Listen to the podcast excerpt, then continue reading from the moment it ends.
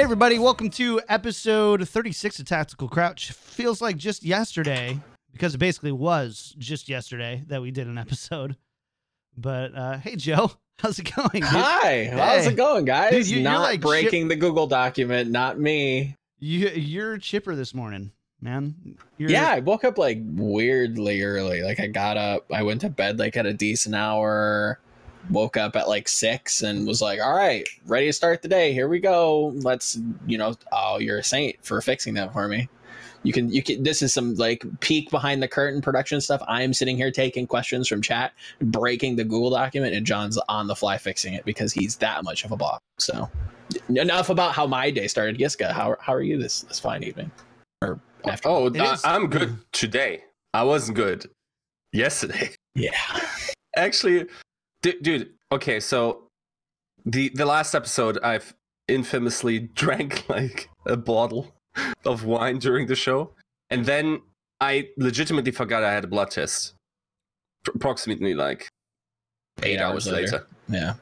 and that and was he not a you kept it together well on the show but the second we got off air you were gone you were a very tipsy lad there was onions bitten into there was you know lots of. That was actually so much worse the next day than the alcohol. Oh, I Like bet. you just you you go to a doctor and I don't know. I was raised like okay, the amount of body odor you're allowed to have in a doctor's office is all time low in your life. You better not do that. My my mom works at a doctor's office. And I'm like, oh my god, how do I get rid of this? And I'm googling like, what can you do against like onion breath? And it was embarrassing. Yes. he was drunk to a point where he's like i need to eat something and i'm like what do you what do you got like maybe make a sandwich he's like no i have an onion and that's all you heard was just him biting into an onion and he wasn't like grimacing there was no like verbal cues that like oh this is terrible i don't like this he's like hmm this is all i have Ladies and gentlemen, But- the next GM in Overwatch League, by the way. exactly But by the way, you know who does that without drinking alcohol? Barroi. He just likes it. Yeah, yeah, yeah. I think he has pandas done that like before, onions, so- though. I think that's a, like a panda thing. Mm, that's so bizarre yeah. where are the bodies bro hmm? where are they that seems very strange Yeah, yeah. It's uh, well, you know, I, don't know if I classify Barroi as the most normal person I know. He's a he's a special special He's boy. character. He's a character. It's- That's one way to if put you it. didn't get to lovingly, lovingly. very lovingly, if you didn't get a chance to tune in to episode 35, it's a long one.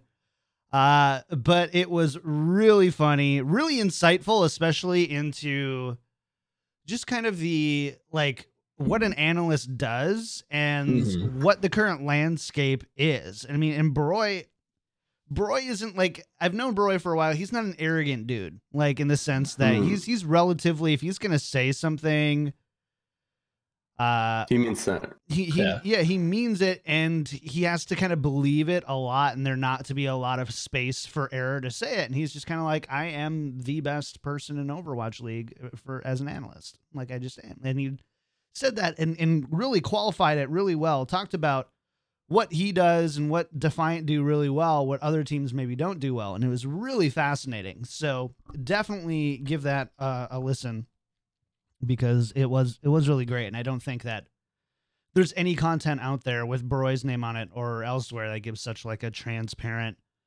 dive into Yeah, that is very much unabashed, pure essence of Barroi. That whole episode was just like how he is on a daily basis, like goofy, sitting in the dark but like some of the most intelligent conversations with a person you'll have, but a goofball through and through. total yeah total goofball like goes from like quantifying all these statistics and then Mhm. putting on a panda suit and then like yeah it's uh he was he was gonna have a little gift for us ready um for this show but we're gonna have to wait until next show. So um yeah so make sure to check that one out. Uh other housekeeping things really quick. Make sure to follow the show on twitter at tactical underscore crouch.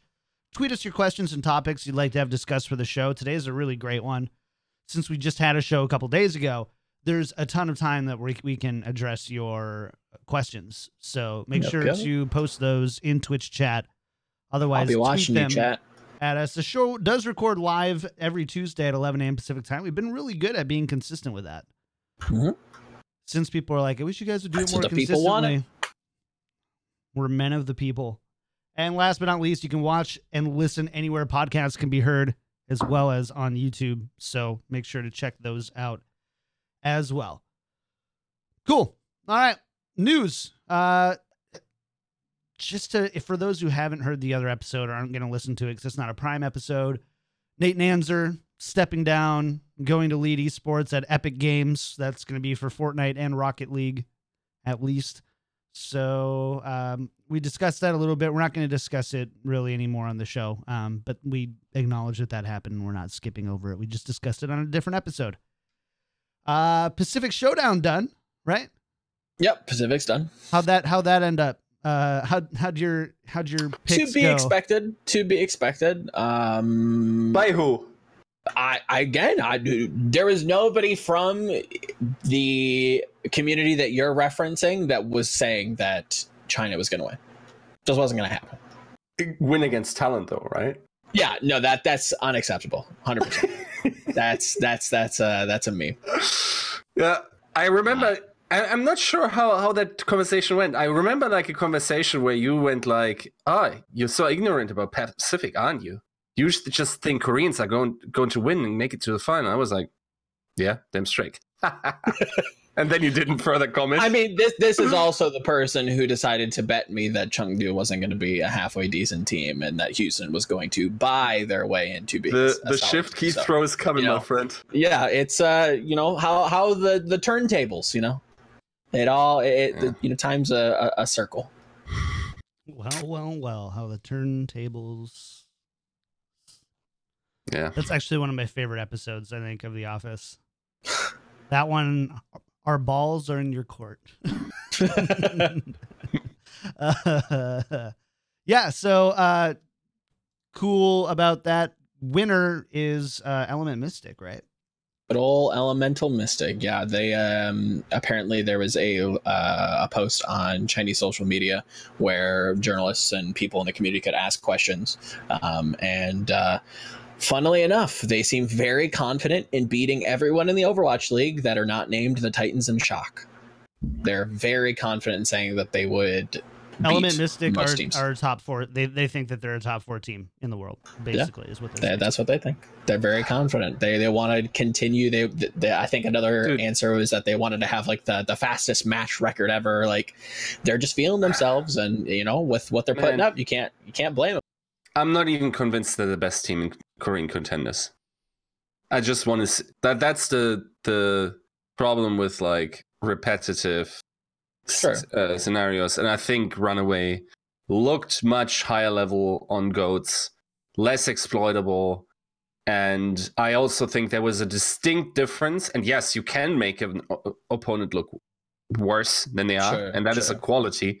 I just like to have that confirmed. I still think Runaway is the best With uh, that, the end of their season, I don't know that match. Like in the regular season to end, I think it was the last match of the regular season between them and Runaway. That seemed pretty decisive, where they just had no idea what to do with Doha and some They were pulling out McCree. They didn't like. They were running DPS comps, which is not something that Runaway tends to do. I think they got exploited, and I think that leading into Sure. that playoff patch, that they were not prepared at all. So, like, is it as much as you know them choking? I don't think so. I think they just were caught off guard by a lot of these different styles, by the Sombra especially. And no, I don't think countering Sombra is all that hard. I just team. I think teams need to um, look elsewhere. I think they're a little bit too set in their ways. I think they need to look at Overwatch League. I think they need to uh, maybe even consult other regions on, on how to beat it because I don't think it's that difficult, and we're seeing that proven in in the Overwatch League. So I, I, it's very strange to me that people are coming up and saying that Sombra is hard to deal with. Yeah. Yeah. Cool. All right. Do we want to scratch that Euro- Europe, uh, Western, Western uh, contenders against uh, Korean contenders topic? You mean the the non old people, the non old geriatric style of goats actually doing well? Yeah, I mean you you could if you want. Yeah. So, okay. I'm not 100% convinced that we have any solid evidence that should definitely push you towards uh, one particular opinion, right? What I am confident of is that both of those stances are reasonable. So it is reasonable for Opti based, and not just Opti, by the way, but a lot of Western coaches, and by the way, also some Korean coaches that I've talked to, that the style that uh, Element Mystic plays is suboptimal, and it has been proven to be suboptimal. Hence, why we don't see Shock and uh, Titans play that style whatsoever, and they will crunch it. And now, this of course doesn't prove that EU or NA would win against uh, Element Mystic in that regard, right? But um, I still think the consideration of that is worthwhile, while at the same time we will never have relief of that information, right? Yeah. So we will never get to the point where we can say with confidence, and also no, the gauntlet is not a good um, good data point here. Definitely no Overwatch World Cup. It, good, I can't believe somebody actually tried to use that as an example. that- eh, Oh. see that that is so narrative analysis. It's just like okay, Koreans inhibit this. That's it's almost like if you think about it, it's like some Da Vinci Code reasoning. Koreans on this one, they, they all grew up in the same country. They therefore eat the same animals. Their Onions. mother's milk is therefore has the same ingredients, which therefore force them to all play goats perfectly in very many ways and have dialects of goats that are all equally. Pre- and then also they time travel, and therefore the qualities of 2016, 17, and 18 still apply. And it's it's like, come on, man. At least give me a good argument. I understand that the empirical evidence points towards Con- Korea just always Yeah, being the best in in those uh, competitions. But keep in mind, a lot has changed in those systems since then. I think we've Mhm. imported much of the good uh, qualities from it. Yeah, Hence a lot of why- the density's been removed. I would say. Yes, and the, most definitely the coaches. I think. I think are- that's the that that's the most that's the sought out fat after. one. Yeah. Yep. I think that's going to be the biggest problem is that there's not enough facilitators and teachers in the region. There's not a there's never been a, a, a discrepancy of talent. There's always talented players in Korea, but it's who's guiding them, who's leading them, how are the rosters being built. That's where Korea's falling behind, I think. Yeah. So uh, it's also fair to say that Element Mystic would have the ability to adapt to this on the fly, maybe. I don't know. Based on uh, historical data. Uh, but it's like. Yeah, I, a I, my bottom line really is is the conversation is fun to entertain. It is definitely not not worth shitting on anyone's opinion for. No. And I think having the discussion is definitely fruitful. And we will sadly not see any um, resolving of that issue because even the gauntlet doesn't have that. Like that actually reveals the logical fallacies that some of these people use when they think they got to bring it at the gauntlet. That doesn't matter, buddy. Like t- till then, the quality. A, I don't think we're going to play goats I'm very convinced we're not um, then even if we are, who's to say that Element Mystic hasn't been pushed by, for instance, let's say NYXL and Titans uh, scrimming in in Korea, and therefore showing Element Mystic that this is not the way to go, and they completely change their style. Then that. You know, the final result would in uh, no way v- invalidate the opinion that Optidox gave. So we are going to be blueballed on this, unfortunately. And it is only a hypothetical in any case. And to be proven, here's one data point where uh, you could be proven wrong if LowKey wins Atlantic Showdown. That is one that, that will take. Yeah. All right. And Atlantic Showdown is happening this weekend. So, and you're going to be there, right? Yes. Yes, it starts on Friday. Um, and I'll be there all three days. And we'll see. Should be fun. Bring us that sweet, sweet content. Get us the juice.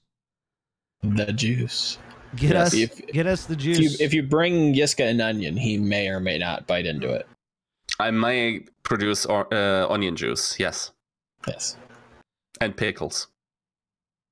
Do you have um what is it? The Atlantic Showdown on Liquipedia. I want to just double check something really quick. Yeah.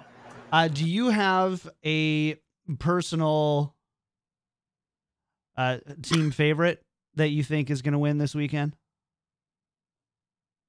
Mm, no. We're looking at Fusion University, Envy, Atlanta Academy, Angry Titans, British Hurricane, and Low Key Esports. Think the obvious like a very reasonable and safe bet is to say that maybe angry titans continues. Obviously they won their region in a fairly convincing fashion. Maybe they bring that same level to pacific and and you know continue to do very well. Um for na it's very weird. Uh envy just lost their main tank that mean you know Trill being brought to fuel, I can't expect too terribly much from them. I hear Stan Mm. one's okay, but I it's hard for me to put a lot of faith into them.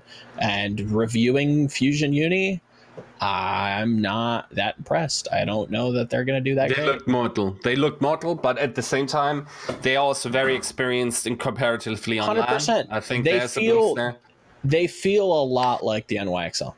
They feel in, in, in a lot of similar ways. They have that that kind of star player potential with their Zenyatta. They don't seem to be at their peak.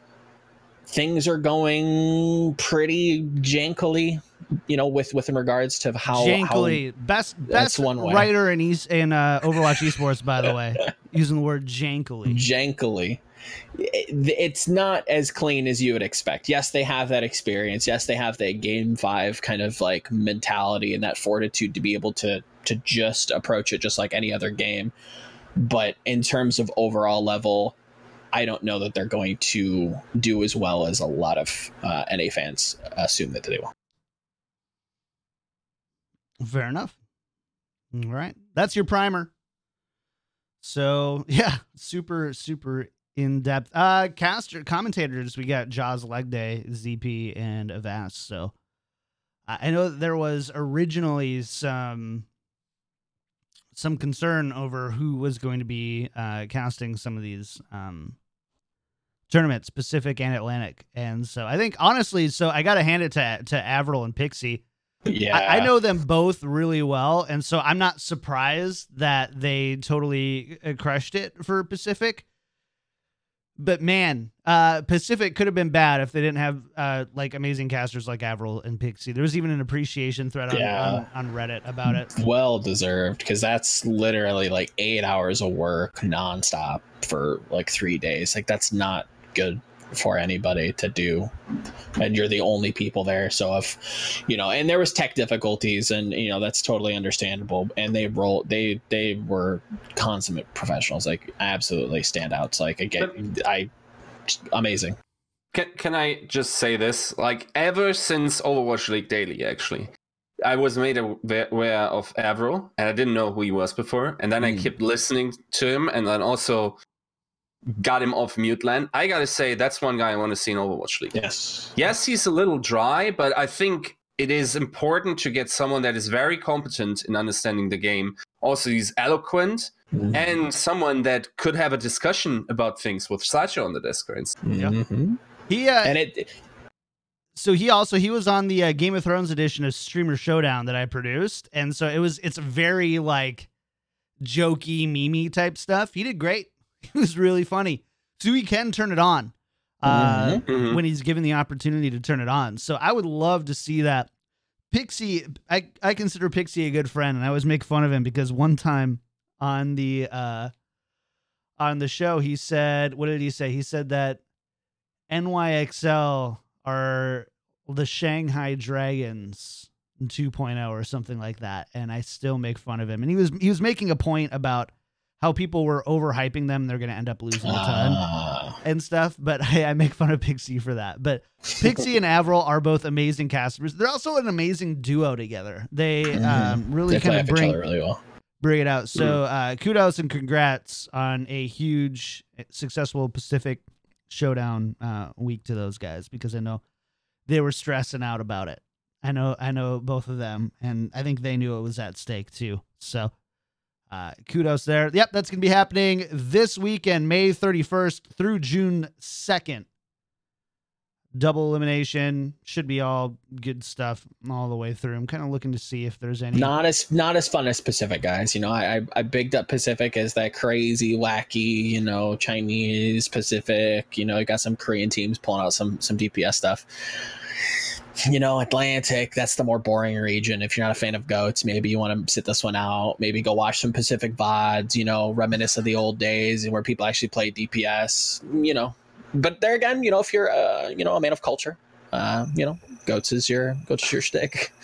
I will say there's a chance that we will see some Doom from Hurricane, like they did in the past. Sure, yeah, Right. it definitely has Okay. uh, room to pop that out.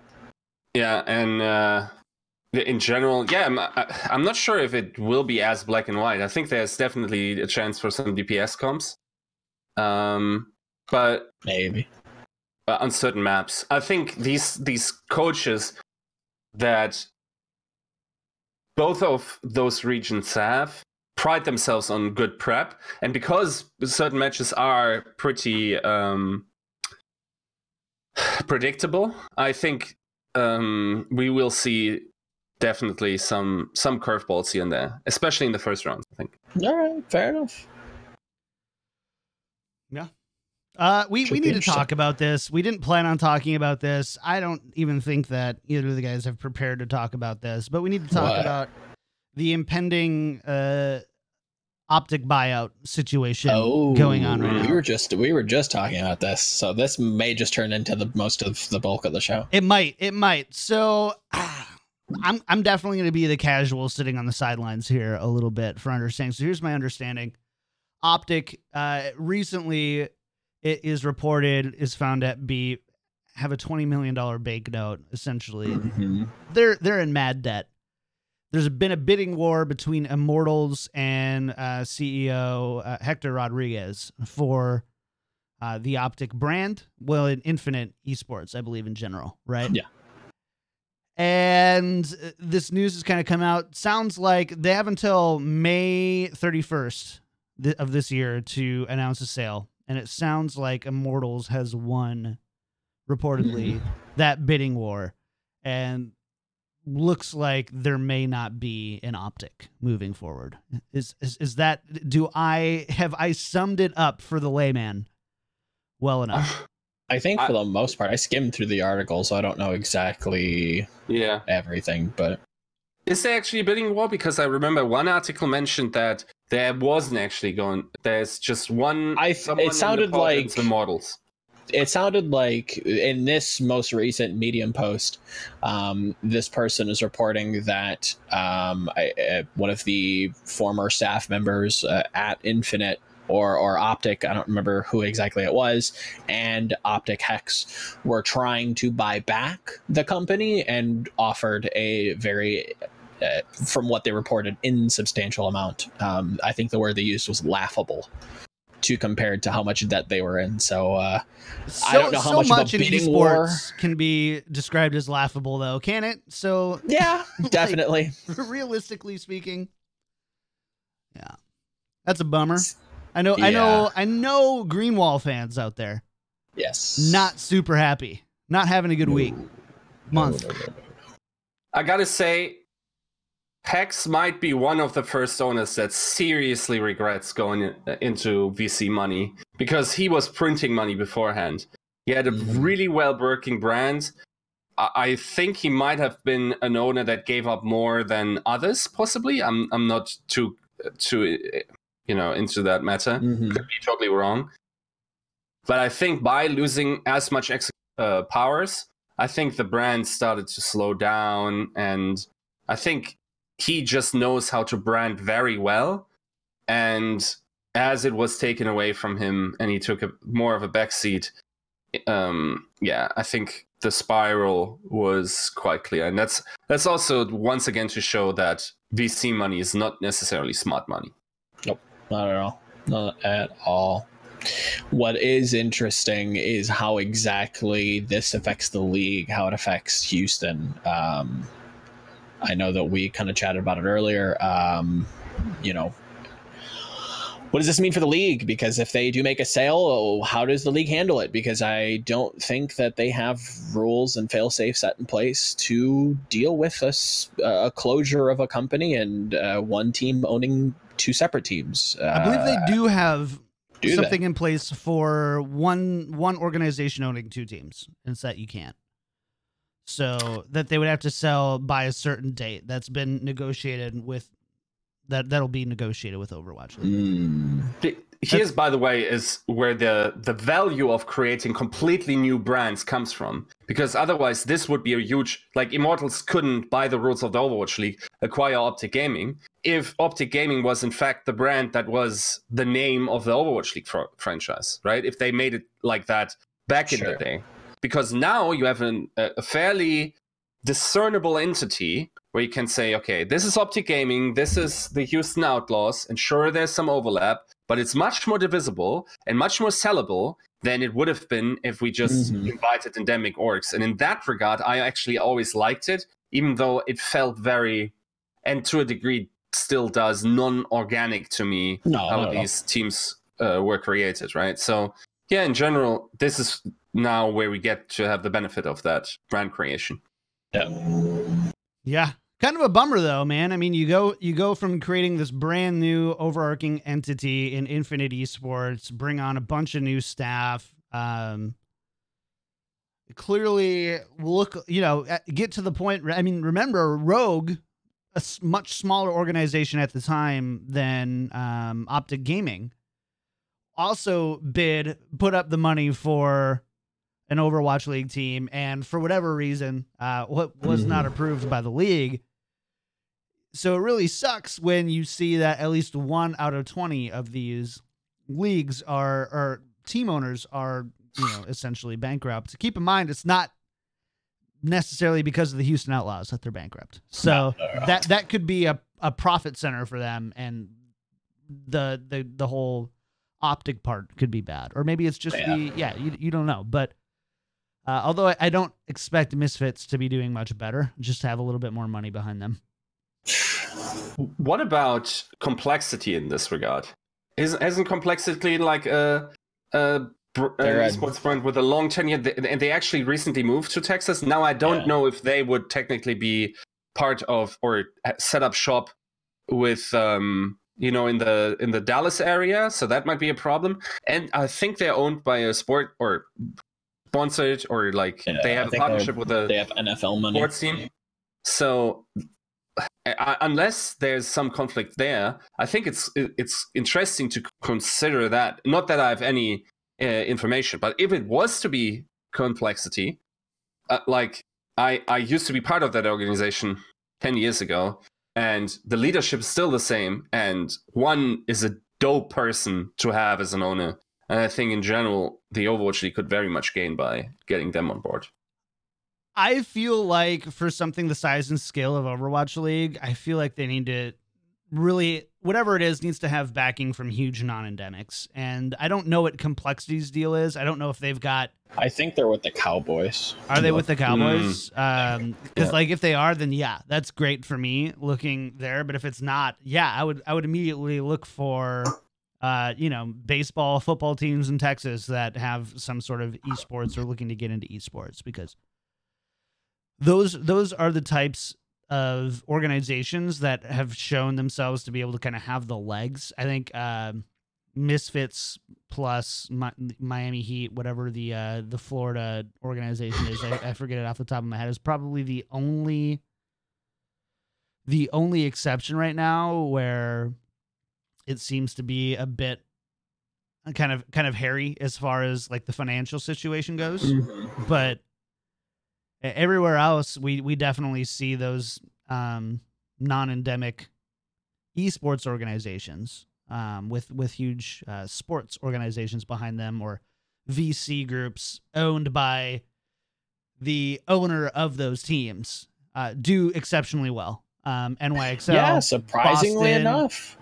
Um, yeah, NYXL, Boston. I think uh, Gladiators is that They're they're kind of murky. I think they have a lot of the same uh, people from Phoenix One in League of Legends. Um, I don't.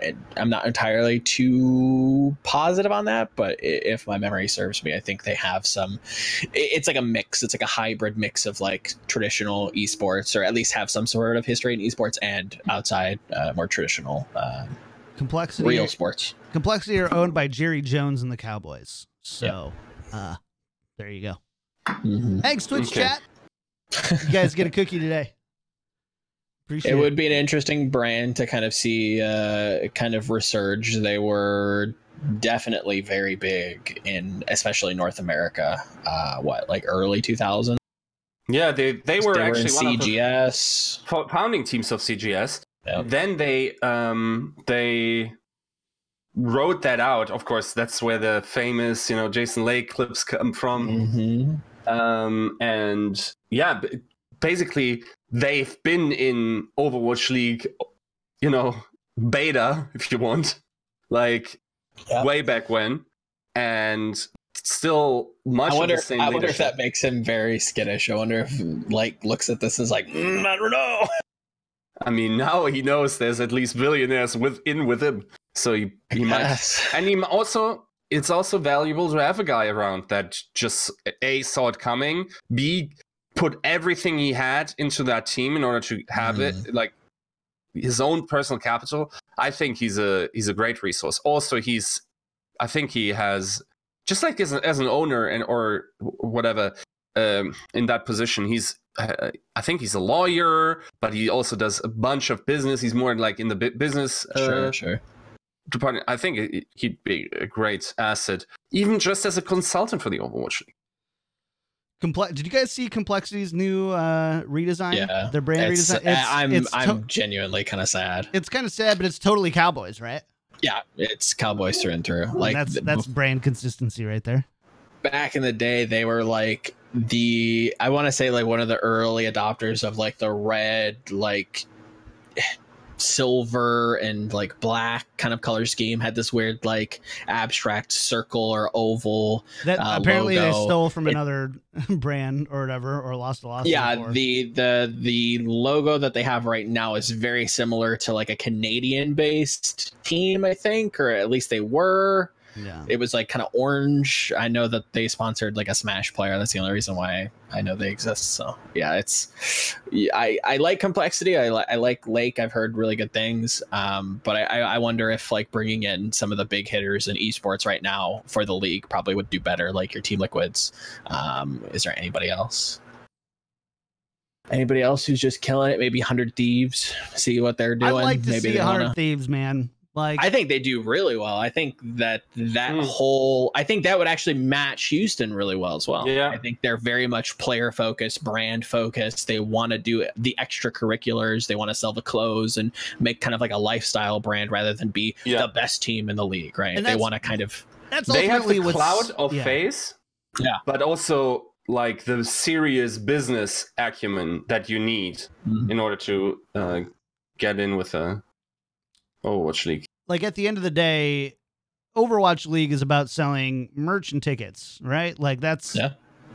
That's that's what's making money, merch and tickets. So it's finding organizations that know how to sell them both, and we know 100 Thieves can definitely sell merch. Um, so fantastic at it. And and yeah, if, I don't I don't know Shot- personally if they're able to sell tickets. That's why I'm not saying that Sure. they aren't able to sell tickets. I just don't know.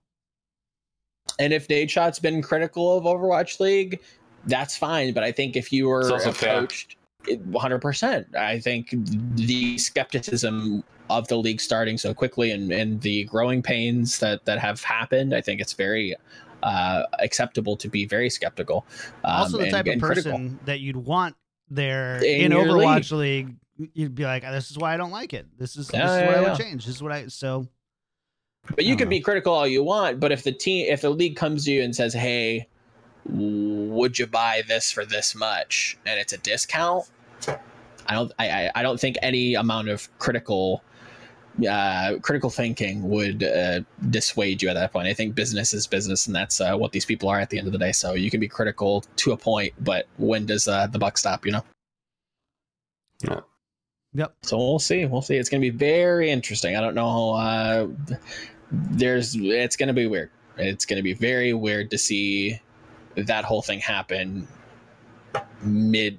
It's a gr- good, very good possibility that this happens mid-season, and there's going to be a weird I kind hope of. Uh, so, dude. A, I have a, a last ditch effort of not having to call you Lord. It's not gonna happen, man. I'm sorry, dude. You picked a bad bet. And I want one less terrible team in Overwatch League. That would also be dope. I mean, okay, Immortals, the owners of Valiant, are buying Houston. Both those teams are not doing so great. Yeah. How, how we- does this improve them? As we realized last last week or two weeks ago, even if you put their wins combined, they wouldn't make play-ins at the moment. So, So another another kind of tangentially related. Um, there's a good chance that this stage, maybe even next stage, we finally have like a mathematical team that is not going to qualify for play. That Mhm. is that's something that I think we can definitely show for next week because it's going to be And? before the start of stage three. But we will also likely see Titans be qualified for playoffs. Yep. You exactly the same. The inverse is very true. That no matter what, they could lose the rest of their games, they'll still be within that what seven to twelve like wild card bracket. Yeah. And this is we're just hitting the halfway point. That's crazy. I think at six and one or five and two this stage for Titans, I think that's locked That in. auto qualifies them. Yeah, I'm pretty Very sure. interesting. Interesting. Yeah, I mean, we're kind of at the point too, right, where uh Titans can still do like we New York was probably the closest last season. Well, it, they definitely were the closest. I don't know why I would hedge, Yeah, I hedge think- that statement at all, but uh overall, I mean, the Titans haven't lost uh lost a series. Yep. They they could be the first 28 no team. Yep. Yeah.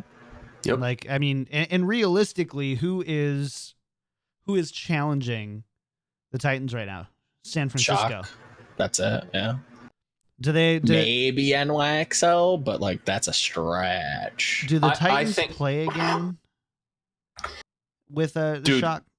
Yes, and it, Uh, do I, I believe it's the last get match of the season for the Titans. No, I think the last match of the season for the the entire league is Vancouver NYXL. That's literally the last game of the season. So the last weekend is shock Titans NYXL Yes. Titans, True. oh, that's a bang. Ooh, and that is the Kit Kat rivalry weekend hosted by the LA Valiant. so if they want that, Is that really what it's called? They gotta work for it till the last day.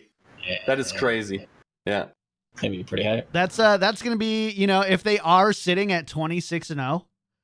That's a great storyline. and yeah. they and they finish it out against the two best teams. Like you can't. There's no point of argument that you can say there. That's that a point. mic It's drop. one. It's one thing if they Yeah. don't play either of those teams for the rest of the season, and like, well, yeah, but you know they played the Shock early on when they went four and three, um, and, and beat them. Like you know, let but once once you're in the last week of the season, everything's coming up. You got to prepare for the two hardest teams in the week, and you're able to beat them both.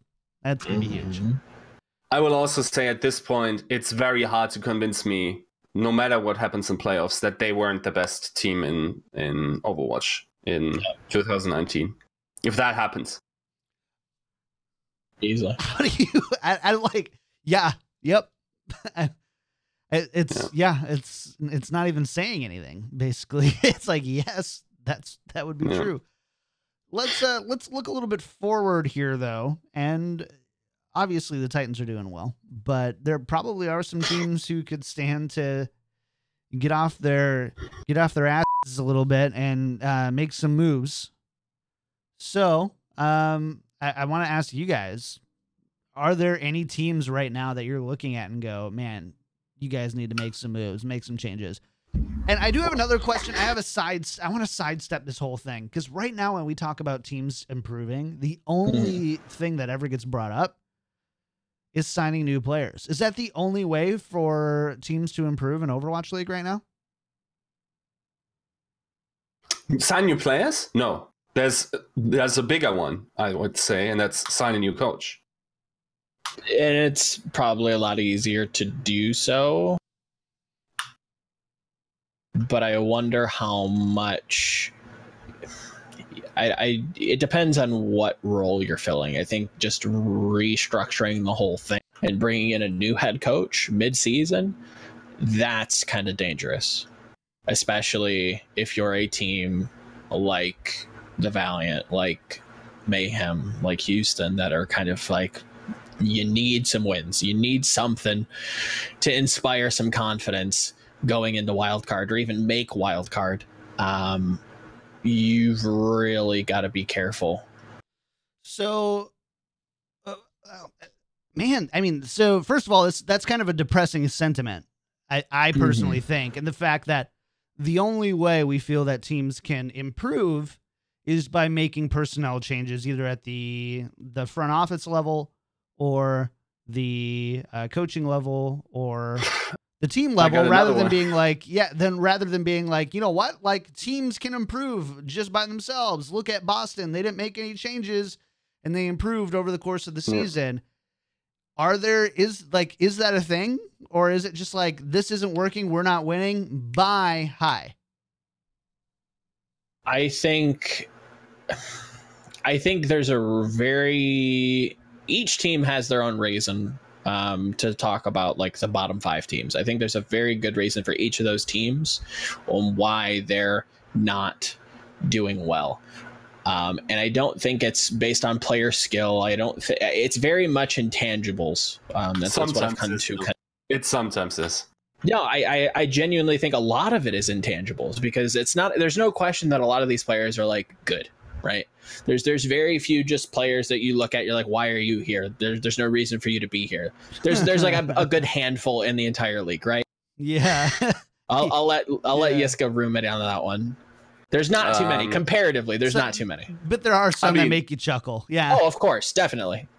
Yeah, there are some that are really bad. Hundred. There are also some that are most obviously replaceable by better talent and contenders. Sure. So if that doesn't fulfill your definition, then that's fine. Yeah.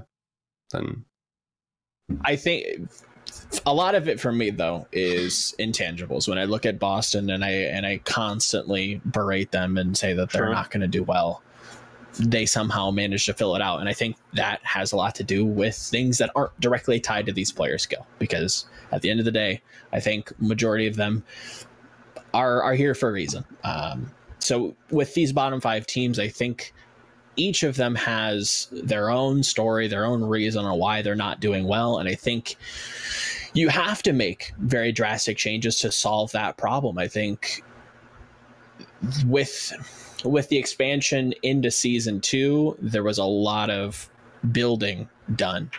And that building has to be refurbished and kind of, you know, this didn't work. We tried to lay out this groundwork. The plan failed. Now what do we do? and that's not it's not as simple as just saying well they can improve and we have seen these lower teams improve valiant without making any roster moves they looked like they were improving mm, yeah the valiant at the start of stage two and the valiant at the end of the stage two were very different completely different they look like they were on the mend now is that going to continue forward I would imagine so. How much of an increase can we expect from that? Probably not as much as neat as you'd need to make wildcard. And I think that's the big problem here is that this is like a season saving move that you're making. This could make or break your season. And by you know all all metrics, you've already kind of broken it.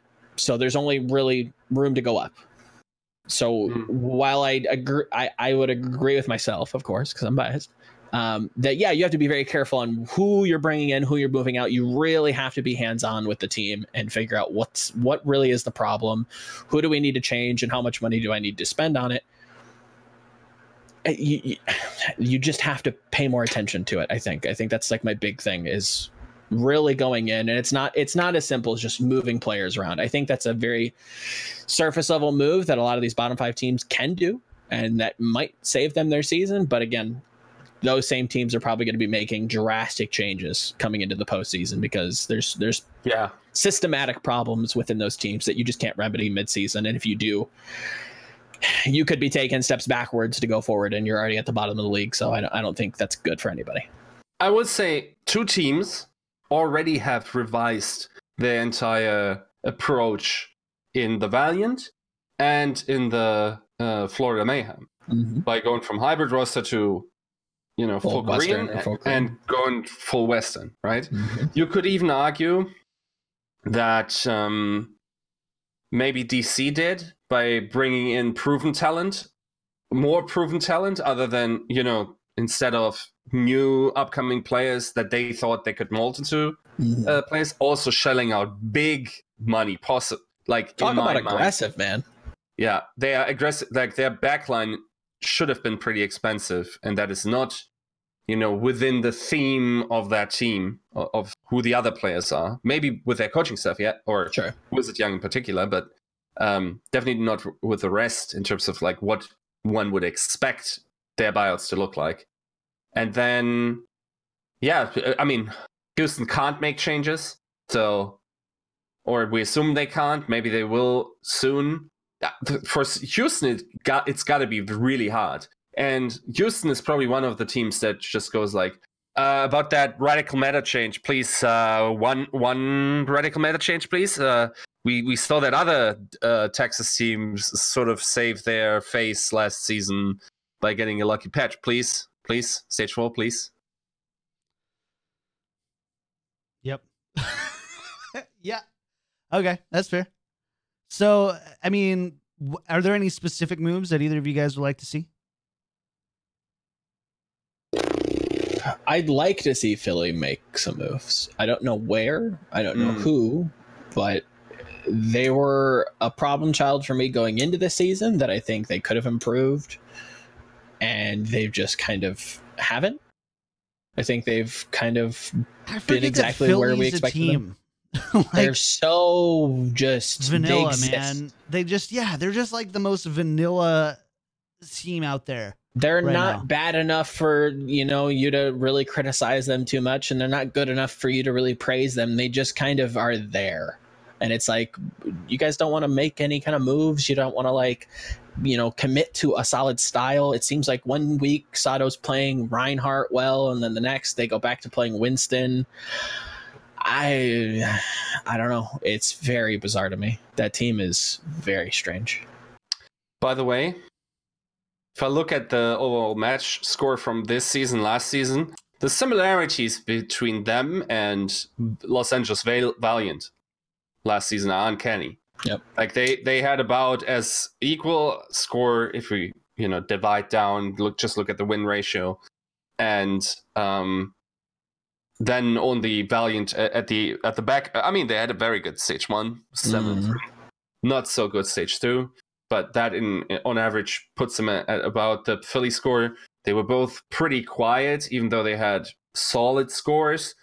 I see this continuing. I'm not sure what the schedule for Philly looks like, um, but I can I can see them, you know, sneaking by and uh, definitely holding maybe a playoff spot just based on that Mhm.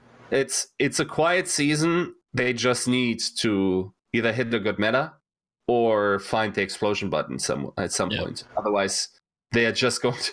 It's just going to be as quiet as it was for Valiant. You And know they're how not- They're unlikely to have a perfect stage in stage four. Oh so- yeah, of course. Like Mm. you know how I said that there's like teams that have like systematic problems that you you don't like you wouldn't want them to make changes mid-season because like you're you're gambling if you think you're going to get the same success that this kind of broken roster could still give you. I think London needs to make some sort of changes. Like their consistency issue is an issue this is a problem that is going to cost not only the players but that team success when you know that they have the pieces to do so i think i think they have to do some restructuring if they want to continue being a, a, top table team it, they're kind of being left in the dust you can't just bring on quartermain and guard and then never play them Yeah, I, I feel like the the you know the discussions that we had. Oh, London is so inconsistent, and now Coach uh, eight uh, eight one 815. five, yeah, comes in um, and fixes that because he has this long you know uh, tenure in esports, and he can't bring uh, you know like re- um, like a regular schedule to them, Sure. and they they Bring would get structure. even- I, I'm I don't, I'm not seeing that. No, not at all. Not it's just all. the same old London. Maybe it's a makeup of the players,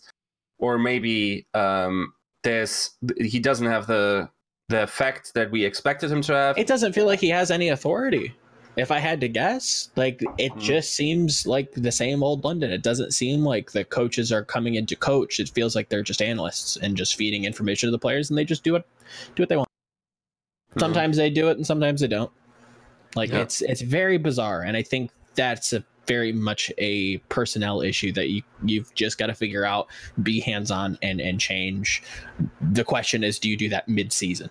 I don't think so. I think with the firepower you have on that team, like that is almost a super team level like roster that you've built. And kudos to, to Jack and you know London for doing that. But you to be consistently top table and to you know kind of defend your title and and maybe even chase after another title, I think you're going to have to make some moves. Fair enough. So there is one other thing that we wanted to discuss uh, today before we get out of the show, and that's uh, something that's been on the table and has just kind of fallen off week after week after week. It's like let's finally talk about it this week, and then we talk about other things. We're actually having time this week, and that is of the idea of a two-two-two lock for Overwatch League. Obviously, goats is still very much a thing, and um, there's a lot of people out there who would like to see some enforcement on the Mhm. compositions that teams can play to balance them better, keep variety higher, even though you're limiting the overall the the overall technical amount of compositions that you can have.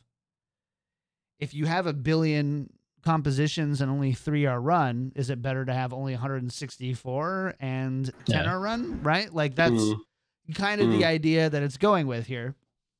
So, uh, we want to discuss a little bit just kind of what roster locks would look like in in a 222 format or maybe there's a better way to do it a 221 floater kind of thing or whatever. Like there's there's definitely some variations on 2 222 that I've seen that are interesting. Um I don't know which one of you guys want to go first. Which just like your overall thoughts like is are we at a point have we reached the point in competitive overwatch where to continue with the game being fun to watch being um Fun to play. fun, fun, fun to play uh being varied you know I, part of the core of what was presented with overwatch is like this varied idea of compositions and counters and And that's such a cool idea, right? Like the the no hero limit. Like here's the toolbox. You guys solve your own problems. If you're if Mhm. you're facing six torbs, what's the composition you do to beat that? six I torps. think- You, right, you just mirror it. And that's, right? th- th- that's that's the beauty of Overwatch is that that can be an answer. Is just like we'll just run what they run and do what they do, right? I I think Blizzard's realizing that they have to step back from that, and it just didn't work. The the freedom of just allowing the player base to figure out their own solutions doesn't work. Um, it- it's very counterintuitive to the way that a lot of multiplayer games are kind of played. Um, if you are playing a Quake, a Halo, a Call of Duty, you have a very small toolkit, a very impactful but small toolkit. Whereas in Overwatch, your toolkit is literally any hero at any point in the game. You can make swaps, and you're supposed to. It's just not. It, it doesn't work. At least with uh, maybe it's the community, maybe it's the player base. I'm more willing to say that it's just a flawed design and that the lock is just good across the board. Does it limit you? Yes, obviously. But that draws people back into the game. It it makes it a little bit more healthy in terms of people enjoying it. You know, I don't have to queue into a game and just play Reinhardt all the time. I can go in and you know, with 222 I think it's assumed that we would also get role queue for ladder. And I think that's something that people have been kind of shouting at the heavens for for a long time because Yeah.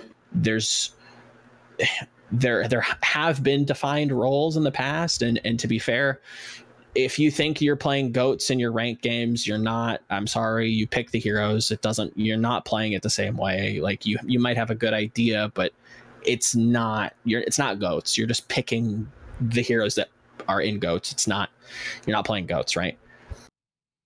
None of the compositions you see on stream on in competition you know you pick them in your ladder game especially like below gm and even then like i don't i don't know that it's played all that much um, just making that a more unified streamlined experience i think is just healthy for everybody it's great for the game it gets people back into it tie it in with an event and and call it a day overwatch 2.0 and and call it quits i i, I hate that that's a thing but I think it's just the best case scenario for everybody. So I do have a question for you. You've played World of Warcraft. I have. Long time. What are DPS queues like compared to tank and healer queues? Very long. And it's it's funny you bring that up because League had League of Legends had a similar problem where to queue you would have two queues. You would queue like your primary role, like I want to play this role. Um, but I also will be willing to play this role. But sometimes, if I'm understanding and remembering my, my League of Legends uh, playtime accurately, there would be times where the game would just be like, sorry, you gotta play support. You gotta play healer, Yeah, right? You gotta be you. a tank. Yeah. There, there are gonna be those times, and it's gonna suck. But I think eight out of eight out of ten times you're going to be playing a role that you're comfortable with it's going to be great for your experience it's going to be great for everybody else's experience and the 2% of the time dang i gotta bite the bullet or you know the age old uh you know discussion of just leaving the game and just dodging and you know taking taking the sr loss maybe taking a 15 minute break coming back in and playing again like it does nobody it does nobody Mm. any good to just well, I already have three DPS on my team. I guess I go tank. I'm really bad at tank. I don't like playing tank. No, I, I think the queue shouldn't work that. I think you should straight up uh, queue your role, either Uh-huh. DPS, support, or tank. It should be like in StarCraft 2, where you have different ratings for those.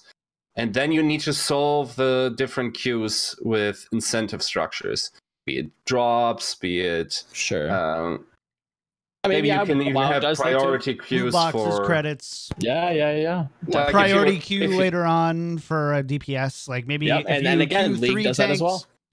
You know, if you queue three games as a tank, it gives you a like a priority DPS queue or something like that. I think that's fair. I they, the the the separate MMR, the separate like SR, that would be really interesting. I don't know if that would be too hard to develop in such a short amount of time. Granted, like maybe this happens next year. Who knows? BlizzCon again, it's around the corner. I'd expect some kind of announcement about the game um, because it's not it's not going anywhere. It's kind of stagnating, and something needs to be done. Um, whether it be two two two, whether it be I, I'm not big. I haven't heard too much about like the floater role. I think two two two is just nice and streamlined. Uh, obviously, hero bands is probably the other big one out there. Like, just let the community balance the game. Just make the heroes balance things on ladder, and just let the competitive community just balance their own games. That could be a thing. Um, So I, I do have to ask you though, uh, and this is you know the kind of the thing that always gets brought up is, do you think that there's a world that Blizzard could just decide, you know what, we're going to invest in you know ten new uh, balance positions, balance design positions at at Blizzard, dedicated Mhm. just to balancing, and that maybe we see more consistent, more frequent balance changes, and that would. Do you think that there's a world, there's any world in which we could alleviate having to go to a role lock or a band system to get kind of that initial um, vision of Overwatch, which is just kind of this free for all, team based, you know, go nuts type of thing? I think the, the, the opening up more balance slots and making more balance patches really only fixes a lot of the big problems for me at like the competitive level whereas at the baseline entry level general player they don't want to play the game because the game isn't fun half the time. They go in they play a role that they're not good at. It makes the enemy like it makes your teammates you, you feel when your your Reinhardt doesn't know how to play Reinhardt. You feel when your D.Va is, is a DPS player and they're just running around like idiots, right? And to assume that they would have the tool set to be able to say, aha, you're playing a tanky composition that can't shoot in the air, so I'll pick Pharah. And and you have to be at least competent on Pharah to be able to do that. I think as an idea, it's really cool, but I don't know that it is going to work for the general audience. And I think that's a big place that Overwatch needs to kind of bolster their uh, their their health. I think bringing back bringing people back to the game just would be good for everybody involved. It's great for Blizzard. It's great for Overwatch. And it's great for Overwatch esports. Right. for for me, this change is sort of like a uh, change that can snowball into a lot of positive decisions. So, okay, here's the premise of my argument. In no esports game is the game on competitive ladder less resembled that in comparison to pro play than in Overwatch. Mm-hmm. It is insane how different the game is. You cannot infer anything till like even I think people would even argue that you need to be top 500 for, for that to occur, right? So how do you make it more streamlined? You take a little bit of freedom away, right? You you just lock the roles, and thereby, I think balancing gets a lot easier. What it also allows you to do is, and I I don't understand why this has to be like such a, such a staple, but they should. And this is, by the way, something I got from Spazo, the uh, Funi coach, um, who said, "I I hope we we just homogenize heroes a little more." Meaning, okay, we need speed in all these comps but we need speed flavored this way for this comp or in this way. No, there's just one flavor of speed in Overwatch. Yeah. It is it is Lucios, right? So there you can do a lot more with balancing because you have a much more rigid framework in which you can then work, right? Mm-hmm. I think it, it would make the life of uh, balance designers much more, you know, much more laid back. I also think do we want a life of laid back balance designers? Is that a good thing? Uh, the thing is, like what you said about like throwing more uh, developers at it. I'm not sure if if they have a shortage of developers. Maybe they do, and then that's probably a fi- fine thing. There's also the issue of too many cooks. There's also just consult more. Take like uh, what what has been happening is, and I think that was fairly public on Twitter, right? That people were going to the Blizzard offices just talking to devs. I, that has been going on, by the way. There have been fairly regular meetings with a select few pro players that constant or very frequently talk to devs. And the, now the, the thing is that probably the, this feedback is very hard to incorporate with the data they have about how the general Overwatch uh, audience plays because the games are so different. Because yes, we are playing yes. like one healer all the time because people just want to play what's fun. Now, what is more fun in my exp- uh, uh, experience, and also I would say, I think genuinely, not just for me, but as just like a general observation of what is fun, is when you when you take away all the options that make teamwork way too hard. Like I always said, when someone tells me, "Oh, I can play D.Va," what do you mean by that? Can you play D.Va in goats or can you play D.Va in dive? Same thing. Or can you play D.Va in quad tank? Same thing. Yeah. That is not the same same thing, right? So, um, for, to streamline that, should sort of create these archetypes, and there would still be different archetypes in these. The double sniper would still exist. Dive would still be very distinct. Mm-hmm. I think we would see more variety than we're seeing now. I think it's very possible that based on the uh, uh in Overwatch League, based on the particular strength of players in the Overwatch League, we would see more diversity. I have this inkling. I'm I'm not sure if that is very strong. It could just very well be that we fall into this one meta composition once again, and we are all playing, I don't know, McCree Widow uh, on yes. the DPS or whatever. That is possible still, but I think that that can be changed with numbers and, and tuning. I think that's but tuning, changeable. Yeah. Well, and also balancing. I, I, I, forgive me. I don't know the exact numbers, but the the the biggest anti argument against two two two is currently right now with all the heroes. There's some ten thousand plus compositions that sure. you could. I, I, bet you it's like a hundred thousand or a million or something stupid like that. Mm. Uh, of different types of compositions that you could play but when you reduce it to 222 is something like it was less than 200, I believe. I think it was like 164 or something like that. And th- that argument is just that you re- you reduce the variety by doing this, which is kind of dumb. And I kind of alluded to it at the beginning. In the beginning, right? Is number one, uh, if you have all these different technical compositions, which by the way, one of those compositions is six supports, right? Like Yeah. that's that's one of those technical uh, like that could never actually be a composition. Kick, Yeah. tri- kick tripod dive can be a composition, just six DPS, but s- six supports is ridiculous. But that but that's but that's that's the problem with Overwatch currently is that that should be a solution to that that is a solution to a composition that is thrown at you. And you as players have to understand that and kind of like know that. You have to know that oh if they run this, we have to change the framework of how we see the game. It's not just 222 and that's where the the average community, the average player base does like, oh, we need to play 222. They already kind of like have soft lock themselves in their brain. Whereas if you look at the Overwatch League and you look at you know competitive uh, ladder in, in competitive environments, you are seeing them try to change how they view the game. Is it, it do we play for DPS? When do we play for DPS? How how do we do that? Is the answer six supports? I don't know, but I think that is a key to one of those locks. I think that is a composition that at some point in Overwatch is going to have to not is going to have to be run, but that is a solution to a, a puzzle, right? Is that an Overwatch 2 solution? Hmm. What do you mean?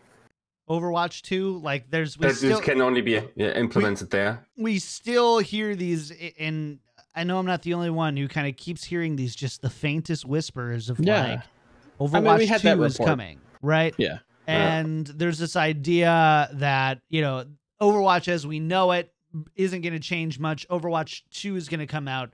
They're going to take what they learned from Overwatch 1 and, you know, give us those things that um we need in order for Overwatch to be successful not only as a esport but also as a game in which we play and rage with each other.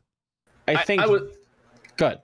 I, I would say that the 2 to 2 clock is not an issue that needs to be resolved in Overwatch 2. I think that is basic enough that we can implement it, implement it now. Now, the issues that we constantly see with ultimates and how counterintuitive they play very often, both in pro play and then actually in ranked, it's exacerbated. Um, that is an Overwatch 2 problem. That needs to be solved. And the fundamental idea of how we acquire ultimates how they work what, what they work off of that needs to be revised and possibly new mechanics introduced. I don't think that can be solved in this current stage. What like the the 222 clock is not the problem. Like if you want to have an uh, analogy right? But like back in the day we had all the options. We could you know no hero limit. We could all pick what we wanted to do. Nobody is more free under anarchy. It, it's uh, on paper it sounds like okay everyone can do what they want. Yes one person can come into your g- game and kill your entire group of friends dead by taking the game hostage because there are no rules he can do that and destroy everyone's fun by uh, just picking something that's only fun to him uh, and oh, by the way most of the time i'm not even buying that uh, that they have fun in the gameplay they have fun in the sadistic pleasure of ruining that game. So in order to, like just taking that away, and by the way, two two two, we're not in communism yet. In in that analogy, right? Don't Sure. freak out in that regard. We still have plenty of options. We're just getting the rule sets in place so everyone, more people get to have fun in these. Can I also regards. just say the fact that we have a system that lets us like thumbs up people but not thumbs down people kind of pisses me off. Well, yeah, that that's a whole other bag of worms because we still don't even have like actual stats because I don't know toxicity. Like that just needs to. I like, love I love that in workshop there's like working versions of scoreboards. like like you can play scoreboards. There there is Overwatch does risk there being a time where uh you have more people playing modded versions of their game than the actual like game itself. With Mhm. with how it's kind of stagnated I so think far. I think that's a problem with Blizzard in general. Like they're just so slow at doing things. You know, God bless them, they polish their their products to the nth degree.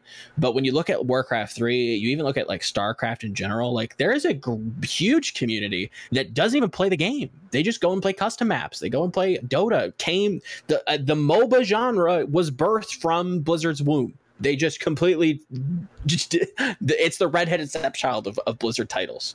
By rights, that's kind of their their game. Also, dude, it is it is the it, the many steps in the positive direction. It just fits Yeah. so perfectly well. We get the workshop, we get replays. Like Mhm. now, to to two log, dude. We didn't even th- talk this- about that. this would Replays be are a the thing road now. to by the way. redemption. Yeah. We, we didn't even talk about that on the show. Uh, replays Mhm. are happening, so you've got no one else to blame but yourself now. Yeah. Casual. yeah. It's gonna be fantastic. Like I, I, I was excited to see what the community could do with like the World Cup viewer, and we started to get like some hints at that. But I think just giving the tools to everybody forever, like you're not gonna just take it away. It's you know when is it coming back? Nobody knows. Oh, it's stage two. It's stage one. We still don't have it at stage three, and now we're finally hearing at least like it's it's working, guys. Like it's coming soon. I think c- content goes up. I think overall player skill goes up. Understanding of the game goes up. I it's it's it's a needed function that we've we've again shouted at the heavens for, and it's finally starting to come in three years later. It's it's great. It's beautiful. Again, thank you Blizzard. Thank you so much for finally bringing Mhm. replays. in. Yeah, I'm really excited for this. Yeah. But, like to to just like mellow out on a good end, right? Because like we we do our fair bit of criticizing, but this Of Like, course.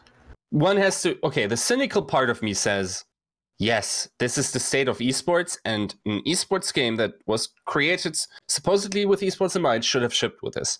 At the same time, I know this is hard, especially Those in people, FPS. honestly, I, Mm. f- that idea. Sorry. Go ahead. and I I think in general, this is still very welcome. And the things we will be able to do, like now we actually get the super creatives with like um you know the replay sets. We get to explain um plays more. So the overall level of the like the Isaac said the level of tier 2 and tier 3 will cr- uh, increase a lot.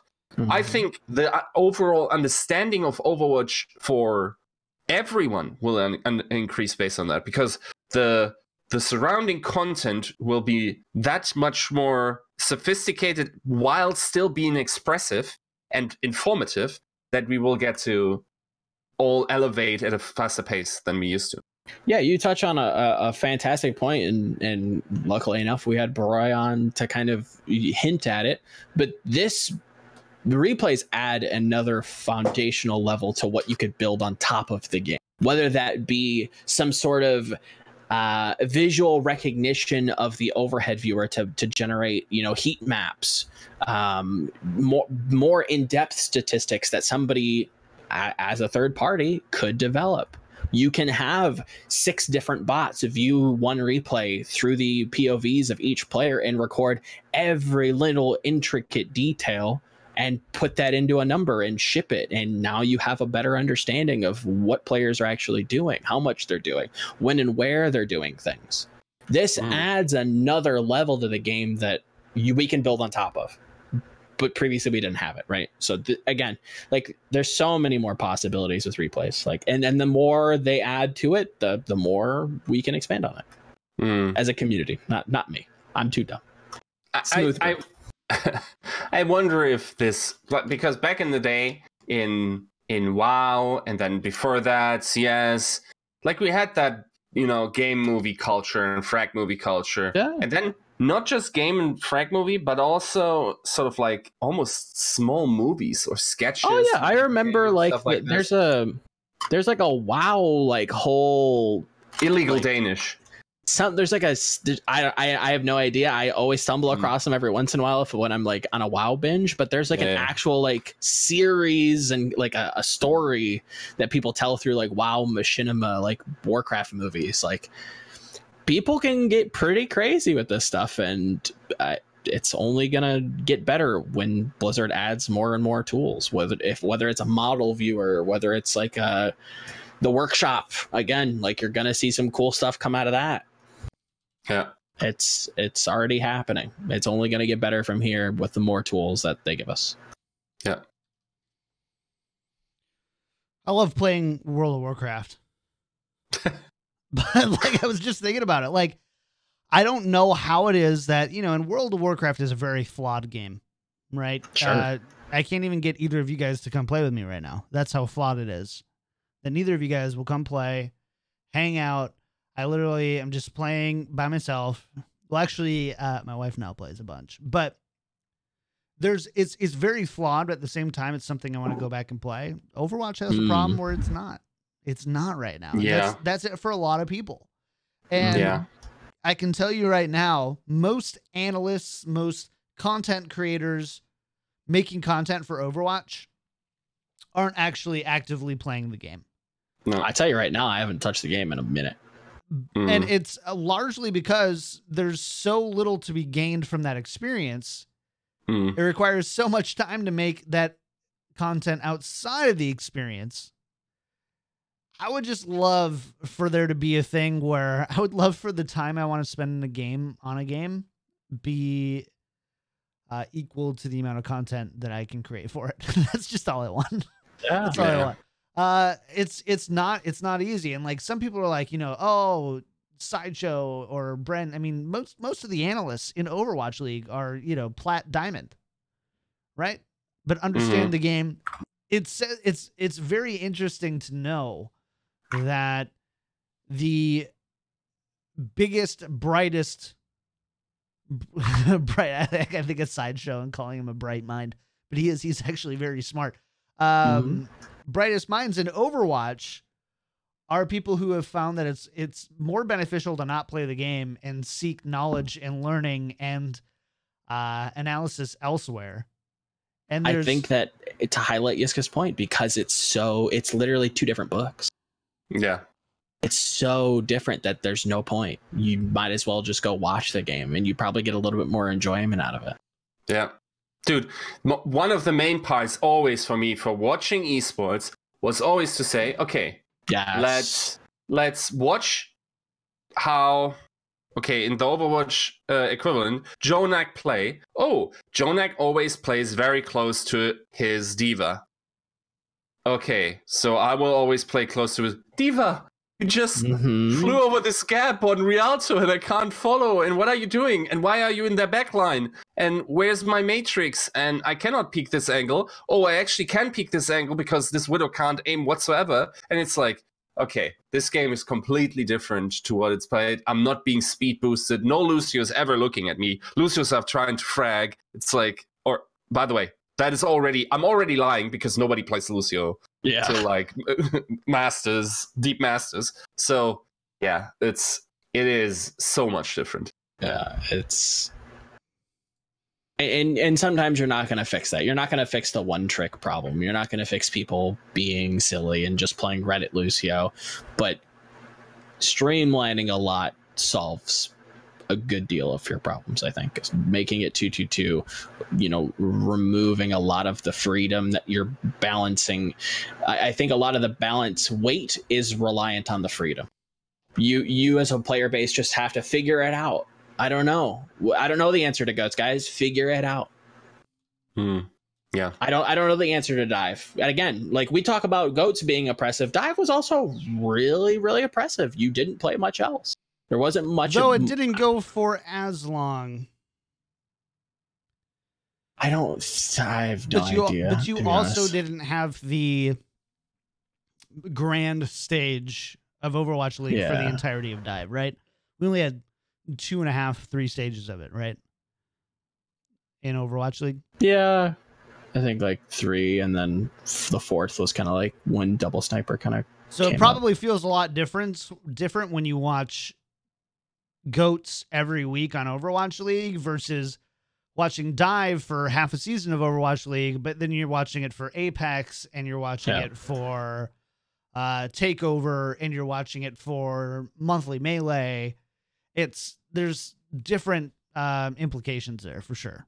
this also makes it like with with in regards to 222 this makes it really difficult for the game to change at a fundamental level again because what you learned in dive was tangentially related to goats but it was so completely different everywhere else like the heroes obviously that's the obvious like you, you have a whole role in dps uh, you have dps or players that play dps right their role is now flipped on its head. They have to learn new heroes. The, the composition is not really intuitive to what it was. There was it was such a completely black and white day and night flip flop, like whiplash inducing of what dive was and what goats was. So with 222, I think that definitely stems the possibility that that happens again and you can kind of expect what Overwatch can look like generally and you can plan for that more you can scout for that you can kind of i think players can kind of uh, position themselves for a, a, meta at some point whether you're a widow specialist whether you're this that the other thing like that should be acceptable at some point but with you know t- with the non 222 that might not be the case. It might just be goats forever at this point. I don't know. Um, but it it stems the the tide of just completely changing the way that the game's played at a at a base level. Yeah, I totally agree. I think we probably should get out of here. We've actually gone long. I didn't think that we'd be able to fill it. Yeah, we actually filled it up. I can't send messages in Discord anymore, but um, we kind of filled it up. All right, come on, Discord. It's has it been struggling for you guys the last couple days sending messages? Off and on. At times, yeah. At times, actually, that happened to me. Yeah.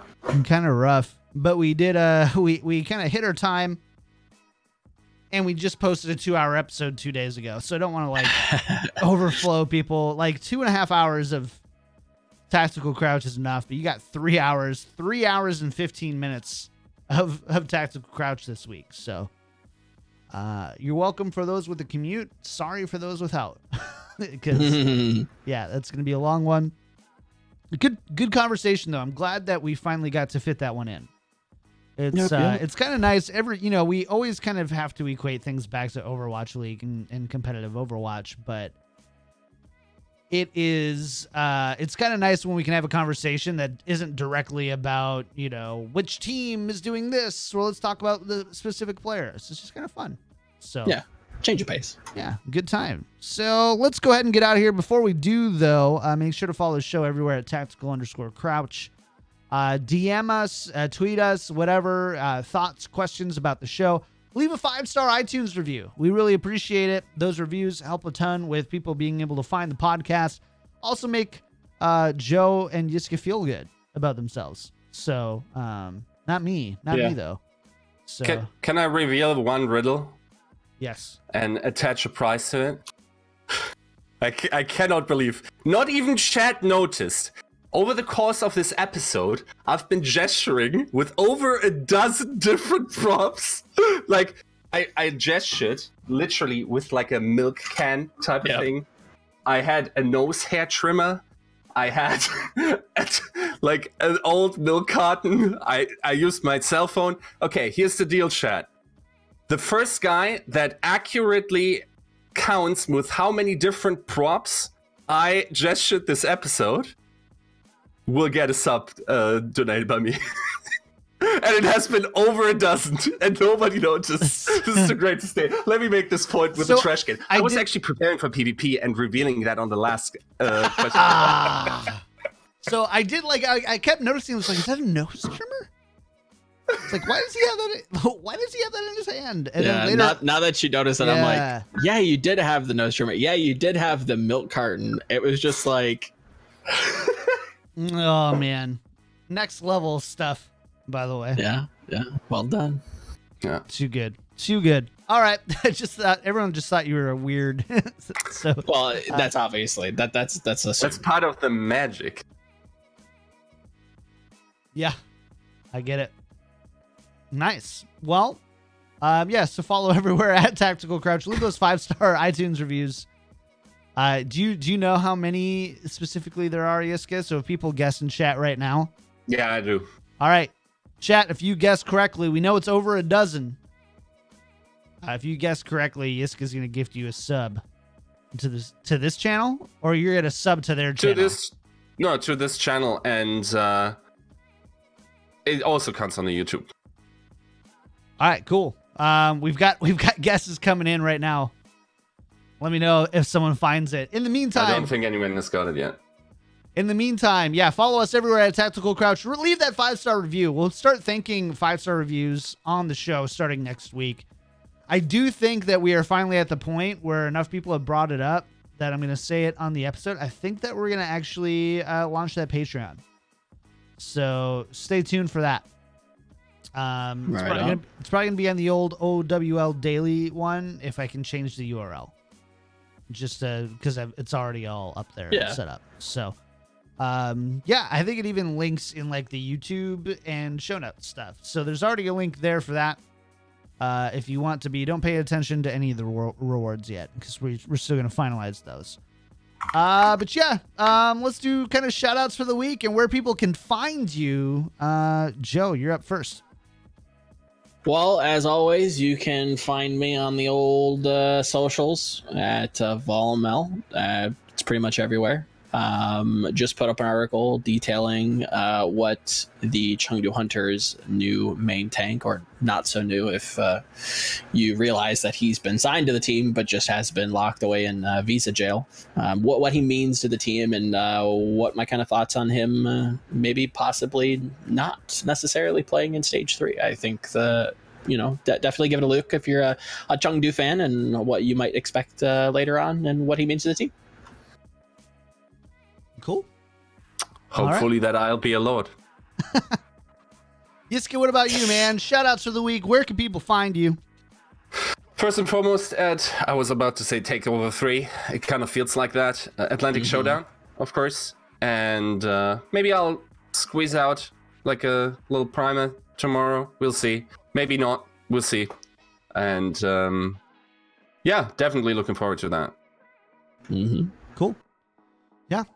As for me, you can find me everywhere at Kick Tripod, and um, yeah, I'm doing a ton of stuff. I'm going to be out the next week. Yiska, have fun at um, Atlantic Showdown.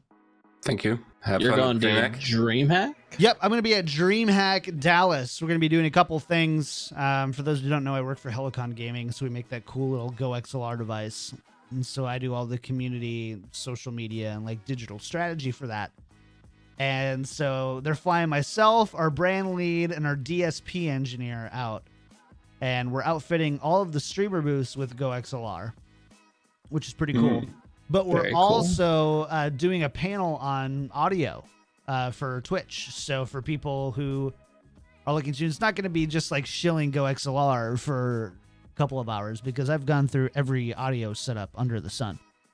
Um, Go XLR is finally the thing that I use now, but it's there's you know a Mhm. lot of cheap free options that you can do and and all that stuff. So we're gonna be doing that. I believe it's gonna be streamed. Uh, so stay tuned for all that. But otherwise, find me everywhere at Kick Tripod, Twitch, Twitter, YouTube, Instagram. I'm gonna probably be posting a ton from Instagram uh, over the next week. So yeah, all right. Well, that's gonna do it. Uh, thanks for joining us for episode 36. We're gonna be back. Do Volamel and Yiska have Go XLR setups? No, but there's a plan in place. Plan in place. Wink. Um, yeah, the plan in place. Uh, we gotta get, we gotta get you that headphone extender. By the way, uh, Eh. don't let you forget. So yeah. Um, other than that, uh, big thanks to everybody who tuned in today. We're gonna be back after the music for a little post-show action, and uh, you know, see if anybody has won how many devices Yiska has. Uh, Oh, I will drag that. Uh, I copied the chat, so if someone won, then I will say that. Otherwise, the first YouTube comment. All right, fair enough. All right, chat. We'll see you guys next time. See you after the music. We'll thank all the subs and donations uh, because there's quite a few of you. So thanks for that. And if you want to support the show, people people have asked quite a few times, like, how can I support the show?